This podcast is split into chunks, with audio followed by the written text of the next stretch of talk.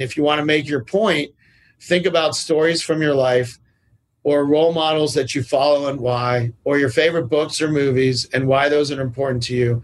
And tell those stories to people so they get a glimpse inside who you are. Plug into the minds of the world's cutting-edge innovators, visionaries, and thought leaders, rewriting the rules of high performance at work. It's your time to make an impact. I am your host, Jason Campbell, and this is Superhumans at Work, a Mindvalley podcast. Hi, everybody. This is Jason Mark Campbell. Welcome back to Superhumans at Work. We have an incredible gentleman joining us today. His name is Jason Harris. He's an entrepreneur, marketer, best-selling author, and speaker. Now, he's been the co-founder and CEO of an award-winning creative agency called Mechanism, co-founder of Creative Alliance, a nonprofit dedicated to bringing companies together and create pro bono work for nonpartisan initiatives. Now, at Mechanism, he's worked closely with iconic brands you might have heard of: Peloton, Alaska Airlines, Ben & Jerry's, OKCupid, and the United Nations. And he created provocative campaigns that engage audiences. His marketing approach is studied in cases at the Harvard Business School. Now, he's been named with his agency as the best places to work, agency A-list, Creativity's Creative 50, and so many more, where he has been profiled on New York Times, Fast Company, etc. With 20 plus years in the advertising industry, Harris has been named top 10 most influential social impact leaders. He's made it to the 100 who make advertising great. This is going to be one of my most exciting conversations because he just recently published a book in 2019 called The Soulful Art of Persuasion. We're talking about persuasion, and is it an evil word? Is it a necessary evil, or is it always been misinterpreted? What are the right ways to do it? And he is the man to speak about it. Jason Harris, welcome to the show. Thanks for having me, Jason. Now, we're talking persuasion. It's such a fun topic. I mean, for me, selling is the word that I usually go for, and you go here for persuasion. So I'd love to hear what got you excited about writing this book, which kind of positions persuasion with soulful. Like, I wouldn't have seen that phrase together before. Well, there was a Gallup poll that came out that basically, my profession, I'm an ad man, and it had the least trustworthy professions in the U.S. The least trustworthy was politician, congressman. Then it was car salesman. And then it was advertising practitioner, which is me. And so I thought, well, that doesn't sound like me because I feel like I'm pretty trustworthy and it's not the way I've built my business. And I believe that people can be more influential in the way that I approach my business and the way I approach launching something and the way I approach all the brands that I work with is not that way. Yes, we have to persuade. I have to persuade clients to buy the ideas that we come up with. Then we have to persuade the consumer that this product has something to stand for and that it's a soulful product, that it's true to the core, it's something that's useful for them. And so at that level, that's like under a microscope of persuasion, I realized some of the techniques that I use to sell and that we then turn around and try to sell products and services to consumers, I don't feel like we do it in an untrustworthy or dirty way. I don't feel like I built my business in that way. And I feel like some of those techniques could be used for personal growth for people in everyday life because, as we said, every day, all day long, we are influencing other people and we're persuading people. And that's just the way life is. And so the book's really based on a radical idea that persuasion isn't about facts and argument. It's really about personal character. And what persuades people is the person that's saying the thing or the brand that's saying the thing or your personal brand. It's vital to become the kind of person that others want to agree with because of your personal character. So to me, part of being persuasive is being soulful. I sort of break it into four different tenets. It's a book for business and for personal growth. I love it. Well, Jason, I'd love to go deeper on one thing, which is, you know, that survey came out and talking about admins being so low on this. What do you think is a kind of accepted norm in the industry that made it so that people find it totally acceptable to not necessarily be as that level of integrity that you seem to be operating at that would give them the rating that they had? That's a good point. But I think the sort of conventional wisdom is you're getting paid to deliver a service, and that service is to move units for your client. And you can do that in any means necessary. And you can sell people a bill of goods, or you could sell them the truth, and you can do it with integrity. And so I think there's a lot of nefarious activity in advertising that is just clickbait, or this thing's going to perform miracles for you. That definitely exists. I just don't subscribe to that. So if I'm going to be someone that wants to, like, because in everyday life we have to persuade, right? Whether it's, I want to get a raise at my work, I want to get my project off the ground, I want to hire my first employees, there's a level of persuasion that always needs to happen. So I'd be curious to know, if I'm someone that needs to embrace persuasion, there must be some key attributes I must be focused on, or I must develop in order to do it a little more effectively. Could we touch on a bit of what that would look like? Yeah, sure. So I sort of break the book into, there's 11 habits overall that make people more influential. They're focused on four basic principles that I sort of created when I looked back. This isn't something that I started my career with, writing down these principles. It's when I look back at my career and how I operate that I really stumbled upon these four different principles. And from those are different habits. And I call them habits to become more influential because they are learned behaviors. Some of these principles might come naturally to you or to people listening, but some of them might be a learned skill. And so those four principles, and we can dive into them a bit, but I'll just do the top line. The four main principles are being original, which essentially comes down to really knowing yourself and always being yourself in every situation. The second is being generous and having a generous spirit and being willing to give things away and not expecting anything in return, which sounds counterintuitive for business and for life, but it really makes a big difference, and I can expand on that. Empathetic, which is really making it about the other person. And if you're a brand, making it about your audience. If you're looking for personal growth, it's about connecting with the person on the other side. And then soulful, which to me composes two main attributes, which is always learning new skills and then doing something greater than something that's for yourself, trying to give back in some way. And that to me creates soulfulness. And it's really about being an inspiration. And when you're an inspiration and you inspire other people, you then become more persuasive. So it's about original, generous, empathetic, and soulful. Those are my four main principles for how to be more influential and be a soulful persuader. You know what I find interesting from this conversation, Jason, is that I feel like people who were listening to this were probably not expecting those four tenets. Those are so powerful. They make so much sense when you lay them out there. Yet I feel like most people would be like, oh yeah, you need to understand how to manipulate people's greed and go for their sinful desires. Like, I've heard literature around that, about how to convince people using the 7 deadly sins and stuff. It seems like you've elevated your level of how you want to present ideas and persuade to a way that's so much more of higher consciousness. Now, I'd be curious to tap on the first one, which is the originality. I would say there seems to be a big tendency to actually copy what works. So how do you balance that need to be your own original self versus looking at the data of things that work and replicating that in the premise of running an ad or just being persuasive in general? That's a good question. So being original to me, and I've read every business book under the sun, I was finding that, which sort of compelled me to write my approach to it, which is different. Even a classic like How to Win Friends and Influence People, I feel like this is a more modern take on it, because that is listening to your audience and it's trying to find connection points to your audience, but it does it in sort of a manipulative way. If this guy likes golf, I'm going to talk about what I like about golf. Or if this person is into wine, I'm going to act like I know something about wine. That to me is very disingenuous, and it's this mirror and matching technique in persuasion that I think is the opposite. I think it's the, that Oscar Wilde famous phrase, be yourself, everyone else is already taken. Don't be afraid to wear your personal idiosyncrasies on your sleeve. And really, that person, the connection point to another person is they want to know about you, and they want you to tell them what makes you different than everyone else so that you can stand out.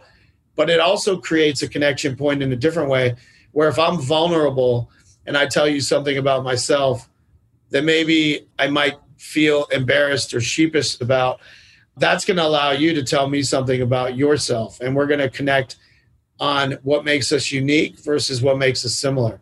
And so to me, being original is about connecting by opening up and telling people what you care about and what inspires you and what your values are. And so that's one tenet of being original. And another is this idea of being a good storyteller. And if you want to make your point, think about stories from your life or role models that you follow and why, or your favorite books or movies and why those are important to you. And tell those stories to people so they get a glimpse inside who you are. You're sort of opening the kimono a little bit. That's another part about being original. And then the final point in that sort of original idea is what I call never be closing, which is thinking about playing the long game, thinking about relationships and your network in the long term, not thinking from a transactional standpoint. If I pitch a client and I'm trying to win them over and they don't hire my agency or hire me, it's not necessarily a zero-sum game where I'm like, okay, that didn't work out, next, and I move on. I still invested time and energy into this brand or this person. And so I can keep that relationship going. I don't look at it as a no. I look at it as a no for now, but a relationship has been formed and made. And it's on me to keep that relationship going and not let that relationship drop to zero and really connect with that person over time. And I think this transactional thinking is a lot of what you see in business books and books about persuasion, which is just trying to get the thing done. But life doesn't work that way. You know, life is long, your business is long, and your career can be long. And so you have to think about it in the macro. Jason, I'm just loving everything you're preaching right now. For those of you who are listening on the podcast, we actually have a live audience here from the Mindvalley members. And of course, if you want to tune in live, even get a chance to ask your questions, just go to mindvalley.com/superhuman. You might be able to join in. But the chat we're seeing here, I think everybody's resonating, which is giving me a feeling that everyone on the podcast is also having a great time. I wanted to poke at this a little because, first off, I have so many more questions on all the other tenets as well. But on this one, the originality side, you talk about being more vulnerable, speaking about your truth and all these things. There's an element in me that kind of starts asking, is this considered, number one, more risky? There's a part of me that feels like being this original feels more risky. And I'm also curious, I have a feeling a lot of the businesses you've worked with are very modern, forward-thinking type of businesses. And so I was going to ask, are there certain industries that this doesn't apply? Because I can just think of a really old, traditional type of business where this might not work, or is this working there as well? You can't change it for who you're talking to. I think this is a path you have to be on and be consistent with and stick to it. And it might not be for everyone. You know, you might be too vulnerable or you might reveal too much to someone, but then it wasn't meant to be anyway, I think. But even employees that we have at the company, you know, we want people to come to work fully themselves and not their work self and at home they're something else. We want you to bring your full self to work, and I expect people to bring their full selves to the clients that they're working on and the clients that they're working with. And so I don't think it's a switch back and forth or toggle based on the client you're talking to. It's too hard for the brain to think that way. And it's much easier to let go and let your real personality come through and shine through. Yeah, it doesn't always work out. It might not connect with someone else, but the majority of the time, you're going to build a much stronger connection that way. And you're going to be memorable. People will remember your idiosyncrasies. They're not going to remember that you wanted to act like you were just like them or you had the exact same experience that they did. They want to know your unique story because stories light people up. And when they hear your personal story or your journey, that's the connection point. Love it, Jason. At the same time, I can just imagine that when you go through this approach, you have some awareness of your own values. You will resonate with the kind of companies and clients that have the same values, so you'll be at the right place. You probably don't want to do business with the companies that wouldn't resonate with that. I would think this translates perfectly for anybody looking for a job, being clear on your own values to be able to go work for the companies that have the similar values. So you know you're going to have a place that has alignment with yourself. And you know what? One thing people don't do, Jason, is actually write down their values. They think they know their values, and they think they know what makes them tick or what their center of gravity is or their North Star. But you really have to do the exercise of almost thinking about a life brief and what's important to you, and write those things down so that you know them and you contemplate them and you think about them. You can't just go around without doing a little bit of that work. Yeah. You know, you really have to think about that. Do you find your values more in the good times or the bad times? Because I feel like all my core values came through the times I was going through the mud. I think you can find them in both, but they get tested during the hard times. Yeah. And they really do. And I've certainly gone through those myself. And I think that's when you really have to stand strong to those values and prop them up and stick with them. You know, that's how life is. Life is a roller coaster, right? It's up, it's down. Business is the same way. Love it. Hey, everybody that listens to Superhumans at Work, know that all of these episodes are recorded with a live studio audience. Mindvalley members get a chance to join these sessions with the author themselves while we record these sessions, and at the end of every show, they actually get to participate in a Q&A session as well. If ever you're interested in joining Mindvalley All Access and become a member yourself, you'll get access to all the incredible courses from Mindvalley and so much more to be involved with Superhumans at Work, the Mindvalley podcast, and all the other incredible features when you become a member. We are disrupting the way that education works for the 21st century, and we want you to be a part of it. Go to mindvalley.com/superhuman so you can learn more about this incredible offer, which will cost you less than $2 a day. That's mindvalley.com/SUPERHUMAN. I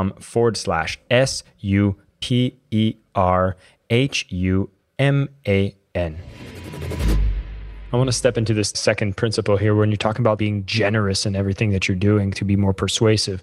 Now, if you go into more spiritual realms, like here at Mindvalley, obviously we embrace a lot of this. And I can just think of a person like Joe Vitale quoted that you can never outgive the universe, which is more of like a law of attraction application of this principle. I'd be curious to dig more, because in marketing and advertising particularly, it seems like, okay, everything I'm running, I've run ads on Facebook ads, and it's like dollar in, dollar out, measure everything. How does it work differently in the way that you present persuasion, and how effective has it been? When you're talking about persuasion and generosity, you know, personal growth, I think this idea, this is something, by the way, that I started at the beginning saying, some of these will be natural to people and some of them won't. Having a generous mindset was not natural to me. That's not the way I was wired. I may have been wired to be myself or tell stories like that, yes. But when I started in business, I was not a generous person. I would think about my contacts and keep them close to my vest, or projects I was working on I wouldn't tell people about. I was much more closed off than sort of open as a person. And I really thought about this idea. That quote is such a good quote, but this idea of giving something away at every interaction, and when you cross paths with someone, trying to leave them just a little bit better off than before you cross paths with them, because it makes you persuasive and memorable, and people will gravitate towards you if you do that. That was a learned behavior for me. That had to become habitual, because I had to think that way and really do that in a way where I would just always think about someone else. And now I do it so habitually that if I'm like buying a record, buying a book, reading an article, I will think about who else in my network would love this book or that could use this.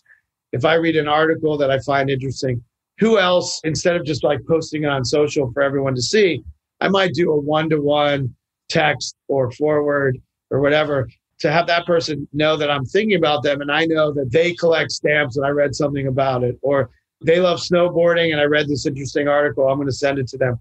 And so I'm always thinking about the network and people that might come top of mind. And when you give things away, it doesn't have to be a book or an album or whatever. It doesn't have to be things. It can be ideas. It can be contacts. It can be advice. It's also making space for people when they reach out to you. That's a generosity of spirit with your time, which is a precious resource. But it's not blowing people off and being selfish. It's really about carving out space to give. And when you give things like that and you're a generous person, I'm not sure how you measure it. I don't know the performance for it, the data, but I know that that reciprocity comes back 100-fold through your success. And it's impossible to know one-to-one how it's measured. I just know that it works.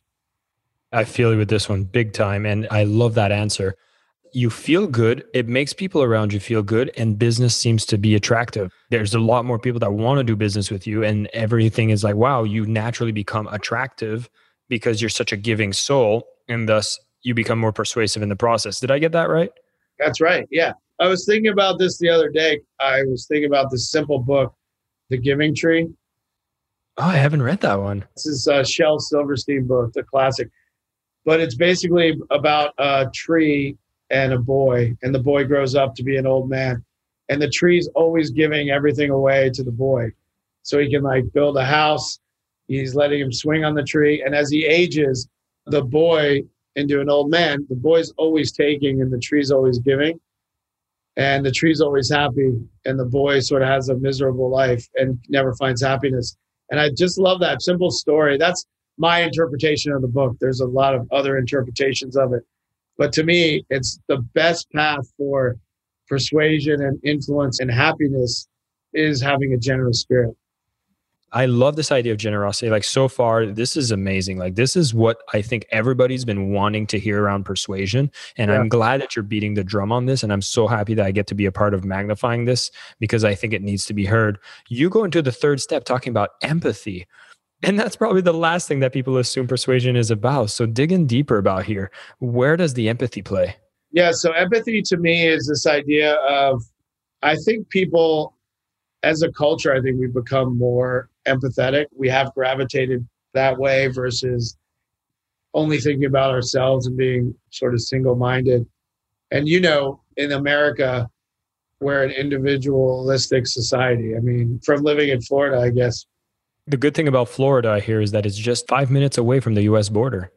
Yeah, that's right. Apparently it's a different animal, but I couldn't tell. It is a different animal, I would say. But, you know, we live in this society where we are really only thinking about ourselves. And I think in business and in your personal life to be more influential, you know, there's a couple tenets underneath empathetic, which is make it about the other person, develop a natural curiosity about others, listen to them, seek to understand them more deeply on a deeper level, which takes patience and practice. But it's similar to the generous idea. When you do that, you build those relationships and the network. And I think the other thing that I've learned in my career is to seek out collaborations and find value in joining forces with other people. And it's not about taking the credit. It's about the unit did it, the collective did it. It's about collaboration and the payoff for that and how fast you can grow and how much you can succeed by collaborating is much, much more intense and faster than trying to do it all on your own. I mean, I had a business. I have partners now in Mechanism, but I started with another business before where it was just me. And I did everything from the ideas, the production, the invoicing, the pitching. And after a year, I was so sick and fatigued and worn out that I really had nothing left to give. And by having partners and collaborating, why our agency is named this word Mechanism, it's not named, you know, Harris, Means, and Caven, or it's not named after the individuals. It's about the whole group collaborating. So that's a form of empathy, is seeking out collaborations, making about other people. Also seeing commonalities, not differences. And that is different than trying to act like you connect with someone because of a shared interest. It's understanding that as humans, you know, we're 99.9% the same DNA. So there's 0.1% that makes all of us different. And as humans and in the human condition, we strive for the same things. And we really see the world and we have very similar interests. Of course, there's like the one-off crazy folks that might try to do damage to people, etc. But I'm talking about as a whole, we are not that different. We're very similar. And so going in with that mindset versus this divisive mindset that we can't find common ground or we're coming at things so differently, especially in the political climate, I think is really important. There's people from around the world on this call too.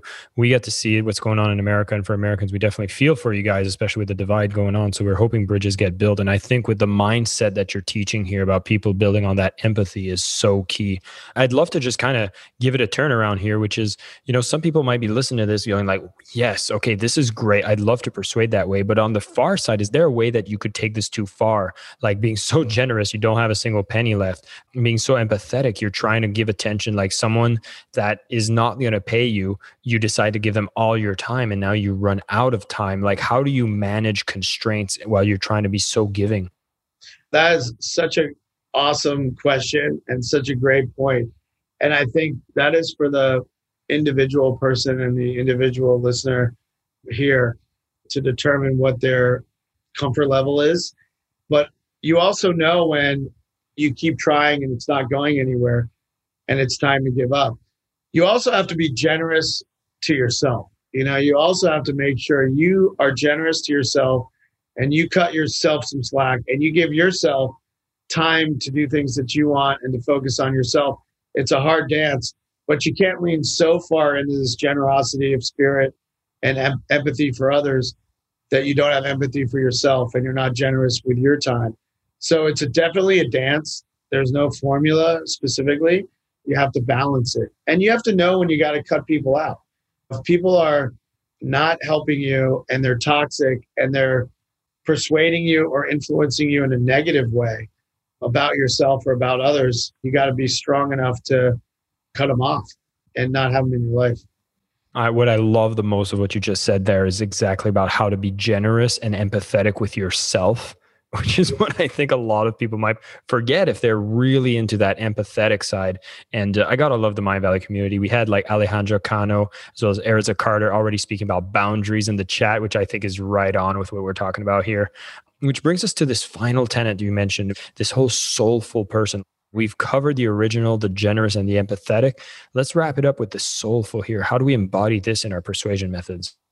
This is critical. And I think this is the thing that makes the soulful persuasion part, where it's not just about persuasion, but there's sort of two principles under this idea. And one is that I call it skill hunting.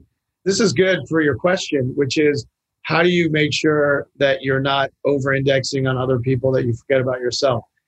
And one of the beliefs that I have is skill hunting, which is every 2 or 3 years, no matter your age, you need to add new skills to your arsenal and be proficient at a number of things that you've always wanted to pursue. Maybe it's photography or guitar or cooking or whatever it is, bird watching, it doesn't matter. The point is to try to add to your family life and your workload, do something for yourself and make it like a 2 or 3 year goal. I'm going to focus on learning chess for the next 2 years. And that's going to be like my extra thing that I do for myself. And when you add that skill hunting, and then maybe 2 years later, you're like, I'm going to pick up the bass guitar, or I'm going to, I don't know, learn a foreign language. You collect these skills that really help give you confidence and make sure that you're spending your time and you're not saying, I always dreamed of learning Spanish, or I always wanted to learn chess, or I always wanted to, I don't know, go skiing and I never skied before, whatever it is. I think that's an important thing to add, but you don't put the pressure on being overwhelmed by it. For the next 2 years, 3 years, I'm going to try to add on this other skill to my arsenal. And I think by doing that, you start to create a life defined by proficiency and other skills, but you also get to learn how to go through the suck. And you mentioned earlier how many lessons you learn when you stick to your values during the rough patches. And going through the suck and learning a new skill is really good for the soul because you have to stick with something and you have to go through that part where I'd never cooked before. Like I'm in the cooking phase because it's good with quarantine and I cook 2 meals a week and I'm learning how to do it. When I started, my measurements were wrong. I sucked. I undercooked things. I learned, now I'm getting fairly proficient at it, but I had to go through the suck and stick with it to get out the other side. So that's one aspect. And then the final aspect of soulful is this idea of striving to be an inspiration in your daily life by doing one thing that is in service to other people. It's connected to skill hunting in that it's usually done because you have a certain skill that you can offer. So if you're, simple example, like if you're a math teacher, teach math for free one time a week to underprivileged kids. If you're a podcaster, try to give voice to a cause that you care about in whatever makes Jason tick, something you care about, climate change or homelessness. Maybe you work with some nonprofit to use your microphone to give it a voice. But it's taking whatever skill, whatever platform you have to do something outside of yourself. And by doing that, and it seems self-serving, you're becoming an inspiration to other people because you're doing something that's more than for your own monetary gain, for your own pleasure, but it's doing something to help the world be a better place in whatever you determine that is. And that's about being soulful. That also makes you more persuasive and more influential by doing that. Jason, this whole conversation was so amazing. Thank you for being so generous with your time and sharing these insights. I feel like you've played a bit of a trickery though, I'll be honest. And I think it's a great one because here you're talking about the soulful art of persuasion. I feel like a lot of people who pick up this book either are people looking to master themselves as persuaders and they're maybe like hardcore persuaders, or they're people who resisted persuasion and then pick up this book to kind of learn, oh, this might be one that resonates. But I truly feel that what you've developed is actually going to be a path that teaches people how to live an amazing, authentic, brilliant life that's really soul aligned. And I think you just integrate persuasion into being a necessary skill that we have it because we're always interacting with other people. And I think your principles just lead to an amazing, honest, great life journey in the process. And persuasion just becomes one of those tools in your back pocket. Did I get this right? I mean, I think you got that right. But it is also true, though, that these character building principles have the effect of making you persuasive and making you influential and making you successful. Like they are attributes that work. It's not just trickery so that people become better. It also has the end goal of persuading and making people successful because I've seen it firsthand. A lot of the campaigns you've worked on, would you be the type that makes one of these brilliant campaigns that make me cry at the end of it? I mean, sometimes we try. So, I love those. You know, guiltily love those. We have a vaccine campaign coming out next week. I hope does that because we're targeting in the US at least, there's 30% of the population that won't get vaccinated. And we don't have to go into an anti-vax debate or not, but we're trying to get people over that hurdle so we can reach herd immunity and get back to our way of life. The campaign's trying to persuade people. It's called Made to Save, and it's trying to persuade people of what things in their life they can get back to and they can save through getting vaccinated. That's really cool. Jason, thank you once again for your time. For everybody tuning in, definitely pick up a copy of The Soulful Art of Persuasion, the 11 habits that will make anyone a master influencer. Not only is it going to make you highly successful and persuasive, it's also going to make you live a beautiful, aligned life. I love every single one of these principles. I'm definitely picking up a copy of this. And matter of fact, any of you are listening in right now, if you send me a direct message on Instagram, I'm going to ask you to leave me a review. And if you do, I'm going to give away one of these books. I'm going to buy two and make sure someone else gets a copy. I just want to embody what you're teaching, man. This is just good stuff. For everybody tuning in, thank you so much. We went through these four major tenets in the book that the book goes so much deeper in, but really you want to persuade, don't be afraid to be original. Be giving. The generosity just comes back. Empathy, that is the key, as well as being a soulful person where you keep nurturing new skills and you see how you can serve the world. When you do this, you'll realize that you are a magnet that stores energy and become more persuasive in the process, successful in the process. And of course, there's so much more to pick up in the book. So definitely go deeper into your research. Once again, Jason Harris, thank you so much for being on the show. This was incredible. Thank you so much, Jason. Once again, everybody, thanks for tuning in to Superhumans at Work. I'm very grateful for all of you who tune in on a regular basis, listening to these amazing interviews with these guests that I get to find.